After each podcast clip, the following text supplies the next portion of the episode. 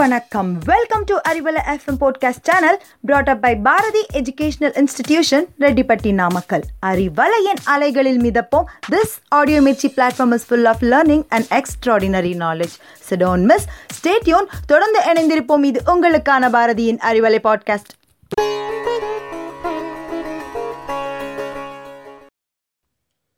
நமச்சிவாய வாழ்க நாதன் தாழ் வாழ்க. அறிவலை அன்பர்களே அன்பு கலந்த வணக்கங்களுடன் கோமேதகவேல். இன்று நாம் அறிந்து கொள்ள இருக்கும் நாயன்மார் திருநீலநக்க நாயனார். காவிரி பாய்ந்து வளம் கொழிக்கும் சோழ நாட்டில் பிறக்க முக்தி தரும் திருவாரூர் அருகே சாத்தமங்கை என்றொரு அழகிய கிராமம். அந்த கிராமத்திலே அந்தனர் மரபில் தோன்றியவர்தான் திருநீலநக்கர் இளமையில் இருந்தே சிவ வழிபாடும் சிவ அடியார்களுக்கு சேவை மற்றும் அடியார்களுக்கு உணவிடுதல் என்று நல்ல பணிகளில் ஈடுபட்டு வருகிறார். சிவன் மீது இவருக்கு இருந்த அதீத பக்தி போலவே இவருக்கு வாய்த்த மனைவியும் சிவ வழிபாட்டில் மிகுந்த ஈடுபாடு கொண்டவராக விளங்கினார். கணவன் மனைவி இருவரும் ஒருமித்த கருத்து கொண்டவராக விளங்கியதால் அந்த இல்லறம் நல்லறமாக அமைந்தது. சாத்தமங்கையில் அருள் பாலித்து வந்த இறைவனின் திருநாமம் அயவந்தீஸ்வரர். அயன் என்ற சொல்லுக்கு பிரம்மன் என்ற பொருள் உண்டு. அதாவது பிரம்மனால் பூஜிக்கப்பட்டவர் இந்த அயவந்தீஸ்வரர். இந்த இறைவனால் ஆட்கொள்ளப்பட்டவர்தான் திருநீலநக்கர். தினசரி இந்த இறைவனுக்கு அபிஷேக ஆராதனை அடியார்களுக்கு சேவை அன்னமிடல் என்ற இறைபணி தொடர்ந்தது. இவரது மனைவியோ இவருக்கு ஏற்றபடி குறிப்பறிந்து உதவி செய்தார். கணவன் பூஜை செய்து கொண்டிருக்கும் பொழுது அப்படியே திரும்பி பார்த்தால் இவர் என்ன கேட்கிறார் என்பதை குறிப்பால் உணர்ந்து உடனே எடுத்துத் தருவாராம் மனைவி. மனைவி அமைவதெல்லாம் இறைவன் கொடுத்த வரம் என்று இக்கால கவிஞன் பாடியது நம் நினைவுக்கு வருகிறதல்லவா?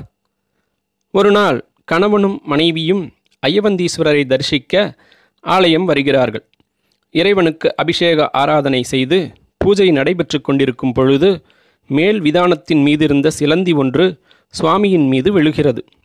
இதைக் கண்ட திருநீலநக்கரின் மனைவி உடனே ஒரு தாய் தன் குழந்தை மீது கொண்ட கருணையைப் போல சுவாமி மீது சிலந்தி விழுந்தால் சுவாமிக்கு சிரமம் ஏற்படுமே என்ற எண்ணத்தில் தன் வாயினால் சிலந்தியை ஊதித் தள்ளிவிடுகிறார்.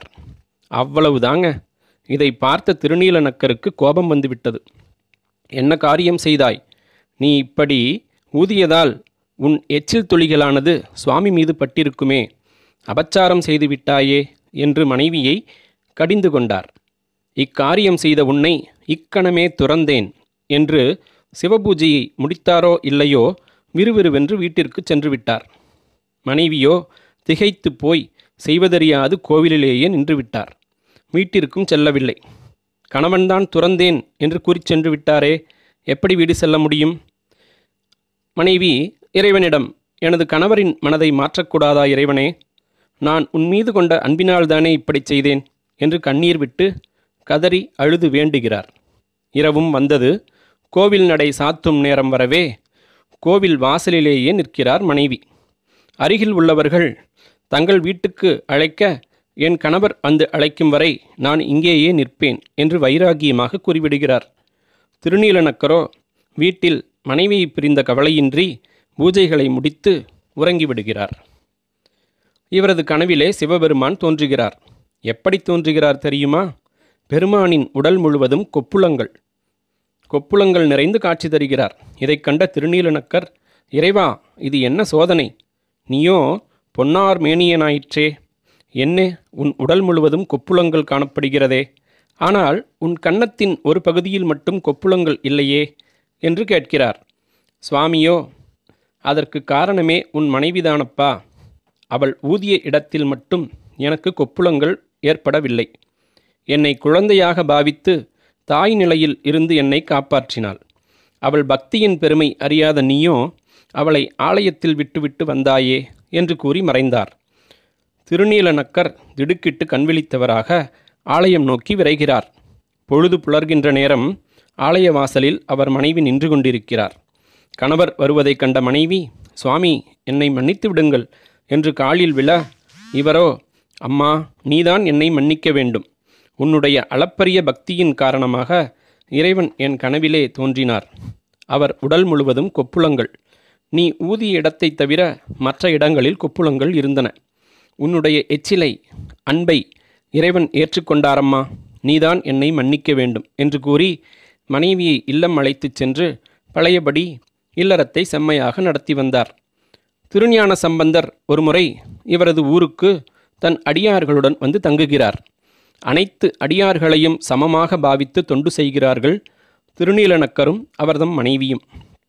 நீண்ட நாட்களுக்குப் பிறகு திருஞான சம்பந்தரின் திருமணம் பெருமணநல்லூரிலே நடக்கிறது.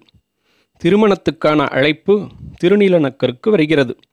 மிகவும் மகிழ்ச்சியுடன் கணவன் மனைவி இருவரும் புறப்பட்டு திருமணத்துக்கு செல்கின்றனர்.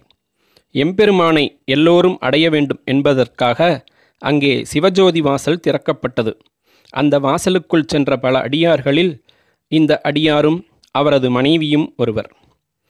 அவர்கள் இருவருமே அந்த வாசலுக்குள் நுழைந்து கையிலையில் வீற்றிருக்கும் இறைவனின் திருப்பதத்தை அடைந்தனர். வைகாசி மாதம் மூல நட்சத்திரத்தில் இவரது குருபூஜை கொண்டாடப்படுகிறது. ஓம் சிவாய நமக என்று சிந்தித்திருப்போருக்கு அபாயம் ஒரு நாளும் இல்லை. என்ன அன்பர்களே திருநீலநக்கரின் வரலாற்றை அறிந்து கொண்டோமா?